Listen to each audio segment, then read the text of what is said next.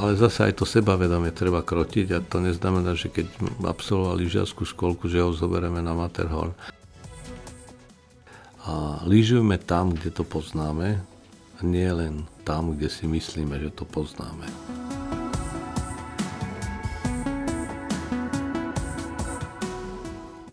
Dobré zdravie je silné zdravie a silné zdravie je zdravisimo.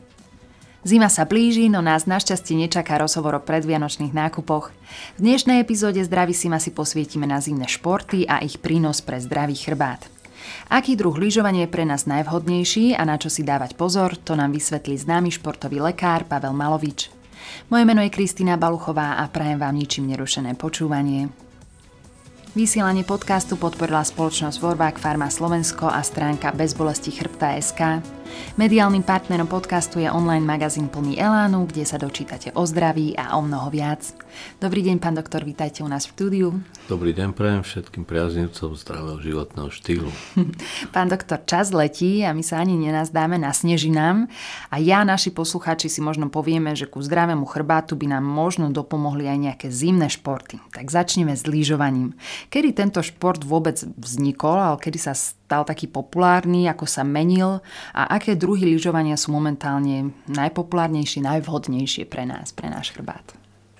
Tak všetky dôkazy eh, hovoria o tom, že prví lyžiari existovali už 5000 rokov pred našim letopočtom, približne v oblasti eh, Bajkalského jazera Altaja a odtiaľ sa to postupne preneslo tam, kde si myslíme, že lyžovanie vzniklo, do Škandinávie. Mm-hmm. Ale faktom je, že v tej Škandinávii sa to naozaj objavilo, myslím, že to bolo 400 rokov pred tým našim letopočtom a potom postupne sa to vyvíjalo. Najprv to boli teda klasické v úvodzovkách dnešné líže, ktoré sa podobali bežkám, to znamená, že to boli také akési laty a potom sa začali používať snežnice. Samozrejme, že vtedy sa to používalo na skracovanie vzdialenosti alebo prekonávanie neprekonateľných povrchov. Neskôr sa z toho stal šport a dnes máme také hlavné prúdy, je to tzv. alpské lyžovanie alebo zjazdové lyžovanie, v ktorom vyniká naša Petra Vlhová, alebo sú to bežky. A v tých bežkách sa vyznáva klasický štýl, pri ktorom sa beží tzv. rovno v rovnej stope, alebo potom korčulovanie.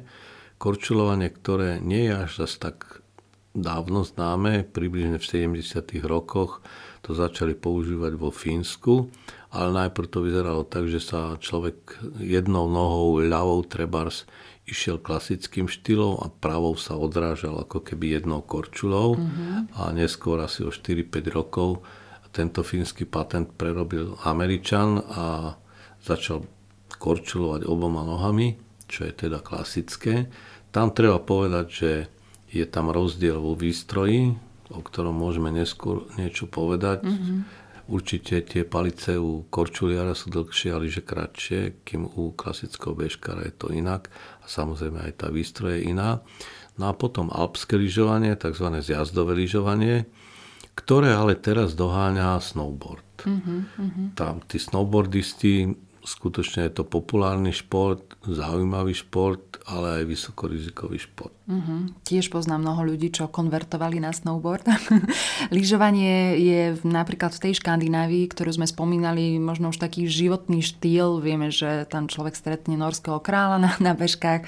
U nás to asi veľmi závisí aj od toho, kde človek e, býva.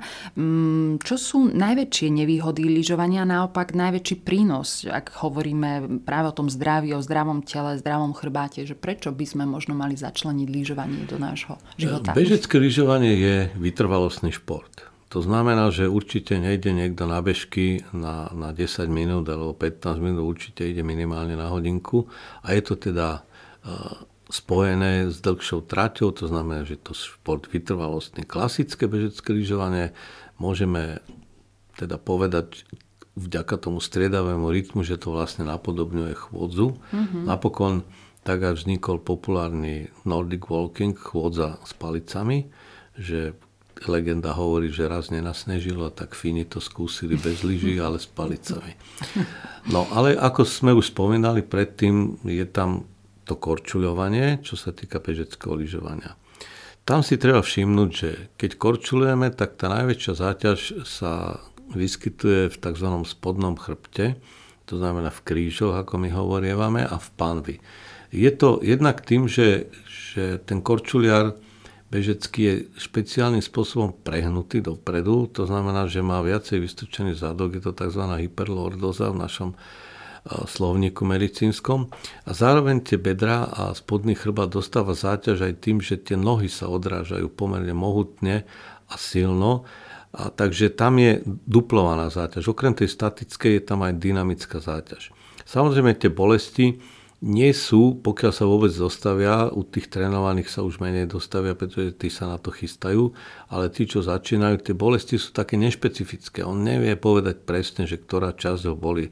Proste boli ho celý chrbát, celý zadok a stehna. Mm-hmm.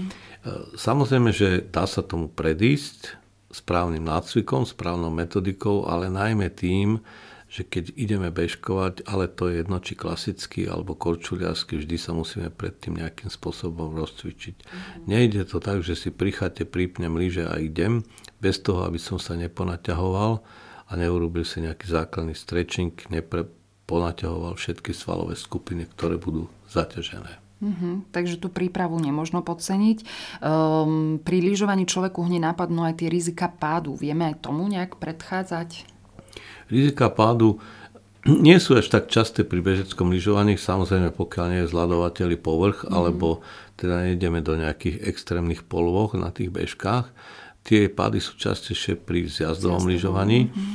a rizikovejšie sú najmä u ľudí, ktorí majú e, redšie kosti, tzv. osteoporózu, alebo hovoríme tomu tichý zlodej kosti, čo sa vyskytuje zvyčajne už po 40 Niekedy sme vravievali, že osteoporóza je choroba dám, ale ako tá rovnoprávnosť e, ide aj v ochoreniach, to znamená, že dneska vieme, že osteoporóza môže byť aj u mužov a v tom prípade pri každom páde je riziko tzv. patologické zlomeniny, zlomeniny, ktorá sa veľmi zle hojí a častokrát má trvalé následky.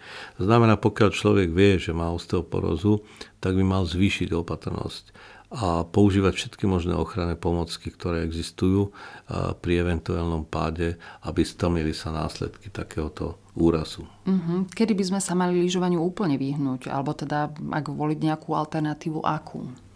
No, lyžovanie je problematické u ľudí, ktorí majú chronické poškodenia klbov, či sú to už kolena alebo uh-huh. bedrové klby. A pri tých členkoch to nie je až také zásadné, pretože tá lyžiarská topánka, to je jedno, či to je zjazdové lyžovanie alebo teda kvalitná topánka pre bežky, tak tá drží lepšie ten členok. Mm-hmm. Dôležité však je uvedomiť si, že keď niečo bolí, tak treba prestať. Samozrejme dostať sa do najbližšej možnej oddychovej zóny a neližovať ďalej. Pretože nesme sa ísť cez bolesť, lebo nikdy nevieme, keď prekročíme prach bolesti, čo sa bude diať s tým klbom, alebo svalom, alebo so šlachou to je veľmi, veľmi, by som povedal, určujúci prvok.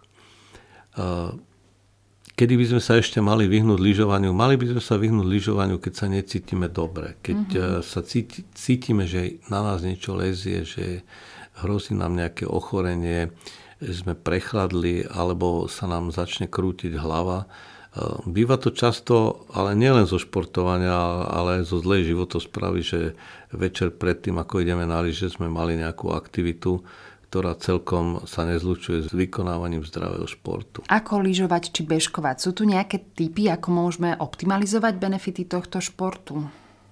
No samozrejme, ako som už spomenul, treba mať správnu techniku a byť dobre rozcvičený a mať určité penzum vytrvalostnej trénovanosti. Znamená, že aj keď e, ste začiatočník, tak samozrejme, že si dávame vždy najvyššie ciele, ale treba byť veľmi opatrný. V bežeckom lyžovaní môžeme robiť to tak, aby sme predišli bolestiam, že striedame tempo. Že ideme pomalším tempom, treba v stope, ktorú nemajú rýchli lyžiari, potom zrýchlime. Proste robíme taký, nie je to tempo mať nastavený na jednu rýchlosť, ale klasické prepájanie rýchlosti. V lyžovaní s jazdovom takisto. Ako, tam si vyberáme tie svahy, ktoré sú z počiatku modré, také babičkovské a potom pridávame, až sa dostaneme k čiernej farbe. Ale pri tom zjazdovom lyžovaní samozrejme hrozí oveľa častejšie, že dôjde k nejakému problému. Preto sa nosia tzv. panciere alebo korytnačky, čo sú chrániče chrbta. Mm-hmm.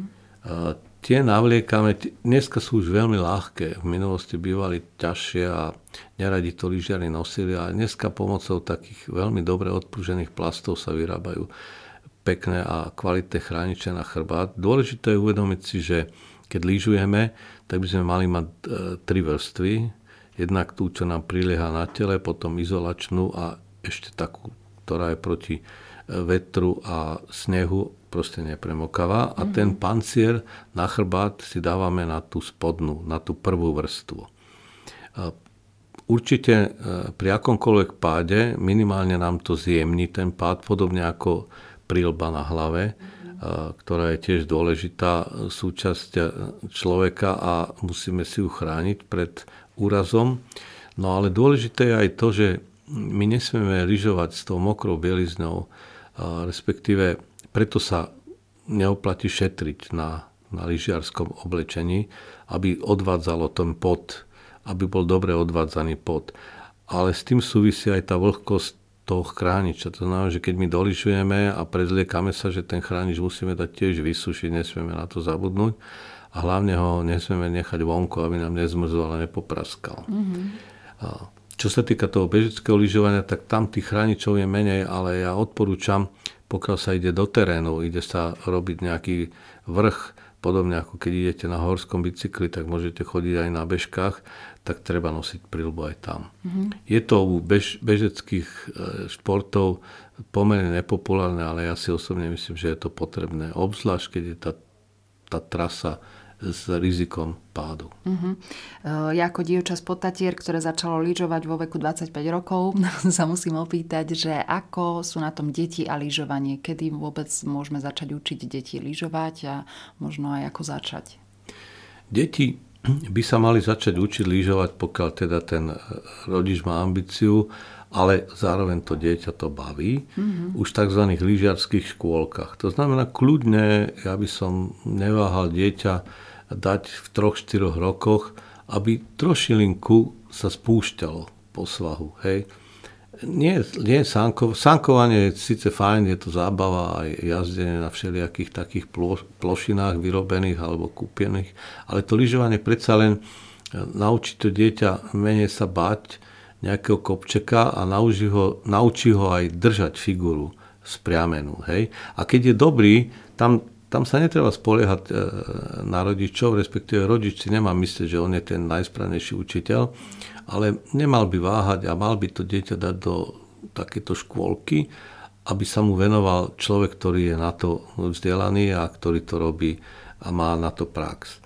Keď už tú škôlku prekoná, ono získa aj také väčšie sebavedomie, ale zase aj to sebavedomie treba krotiť a to neznamená, že keď absolvoval lyžiarskú školku, že ho zoberieme na Matterhorn alebo na nejakú inú vysokú horu a spustíme ho. Mm-hmm. Takže ponáhľaj sa pomaly, ale lyžiacká školka je mimoriadne dôležitá. Mm-hmm, takže zdravý rozum opäť asi musíme e, podčiarknúť. E, keď sme hovorili o príprave na lyžovaní, musíme si povedať aj niečo mm, o tom, že ako sa postarať o to naše telo po samotnom výkone a tiež ako na to, čo sa týka toho pitného režimu, že mm, čo má človek piť, keď lyžuje, ako často a potom ako naložiť s tou výživou a regeneráciou. Hej.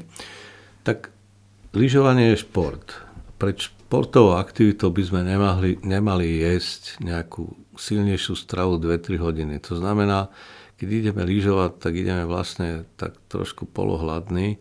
Značí to asi to, že buď si budeme robiť prestávky, kde si postupne doplníme eh, buď klasickou stravou, alebo nejakými tyčinkami, ktoré si zoberieme so sebou, či sú to už proteínové alebo nejakého iného typu výživné.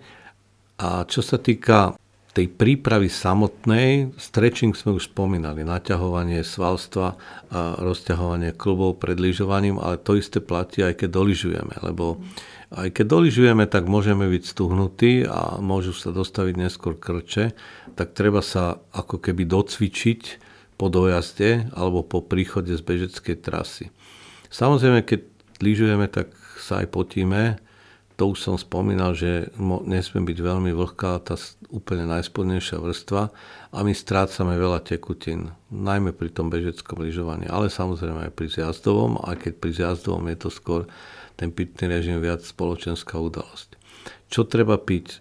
Mm, opäť traduje sa síce, že sa pije čaj s rumom a, alebo nejaké takéto nápoje a neodporúčam veľmi alkohol na svahu, ale ani alkohol na bežeckom, bežeckej trase, pretože to je ako, ako s riadením auta, že potom častokrát hlava je niekde inde a telo niekde inde a môže dôjsť k úrazu. Skôr by som si teda, ak to musí byť, nechal nejakú ochutnávku, až keď doližujeme a blíži sa čas večere. Ale pitný režim je dôležitý. To znamená, že treba mať so sebou, alebo treba vedieť, kde si v prestávke medzi, medzi jednotlivými trasami lyžiarskými môžem dať nejaký dobrý nápoj. Mal by to byť tzv. jónový nápoj, ktorý obsahuje minerály, stopové prvky a množstvo vit- vitamínov. Pán doktor, keď hovoríme o zimných športoch, um, nemôžeme zabudnúť na korčulovanie. Je to taký šport, ktorý tiež nám môže nejak dopomôcť k tomu, aby sme si zlepšili kondičku, naše pokiaľ máme šancu uh, korčulovať na väčších plochách ľadových, či sú to zamrznuté jazera alebo klasické klasické zimné štadióny, na ktorých sa korčuluje. Ja osobne by som preferoval to jazero, pokiaľ viem, že, pokiaľ viem, že aká je hrúbka ľadu. Tak to korčulovanie na klasických korčuliach je lepšie ako korčulovanie na vežkách. Je to taký iný pohyb, ale samozrejme korčulovanie sa u detí alebo aj u mládeže, ale aj u dospelých často spája s nejakými hrami, hej, a najčastejšie samozrejme s hokejom. No a pri tom hokeji predsa len treba dávať pozor, e, keď to robíme takúto aktivitu častejšie a najmä sa to týka detí, že predsa len tá hokejka sa drží na jednej strane a častokrát k nám prichádzajú do ambulancie decka, ktoré hrávajú hokej a majú z toho krivý chrbát, tzv. športovú skoliózu mm-hmm. a my ich musíme učiť kompenzačným cvičeniam, aby teda ten chrbát zostal rovný. Ale to si nemyslím, že by bolo až také dramatické u rekreačných korčuliarov a rekreačných hokejistov.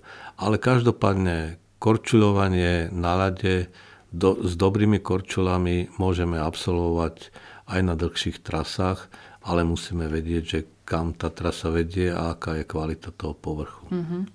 Nuž, náš čas sa opäť kráti. Predtým, než si pustíme koledy alebo začneme plánovať nejakú zimnú dovolenku niekde v blízkosti svahov alebo bežkárskych dráh, tak sa vás, pán doktor, ešte opýtam na nejaké záverečné odporúčanie. Lyžujte, keď je dobrý sneh.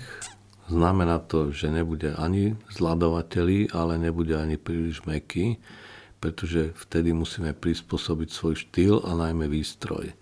A lyžujme tam, kde to poznáme, nie len tam, kde si myslíme, že to poznáme. E, dbajme na rady skúsených lyžiarov, horských vodcov, ale aj človeka pri lanovke, ktoré nám povie, že dneska by som ja nelyžoval, pretože za takú a za takú dobu, ktorá uplynie od vášho nástupu na vlek, začne byť ten terén zlý. Mm-hmm. A nemajme zbytočnú odvahu alebo majme rešpekt. A rešpekt je vždy dôležitý, či bežkujeme, korčulujeme alebo zjazdujeme. Mm, ďakujeme za váš čas. Rado sa stalo. Milí poslucháči, naše dnešné Zdravisimo sa končí. Nahrávky nášho podcastu nájdete na portáli bezbolesti chrbta.sk, kde môžete nájsť aj ďalšie odborné články o tom, ako sa zbaviť bolesti vášho chrbátu. Neváhajte odporučiť náš podcast aj svojim priateľom a sledovať nás môžete aj na facebookovej stránke Zdravisimo podcasty o zdraví. Všetko dobré a do skorého počutia. Vysielanie podcastu podporila spoločnosť Volvák Farma Slovensko a stránka bezbolesti chrbta SK. Mediálnym partnerom podcastu je online magazín plný Elánu, kde sa dočítate o zdraví a o mnoho viac.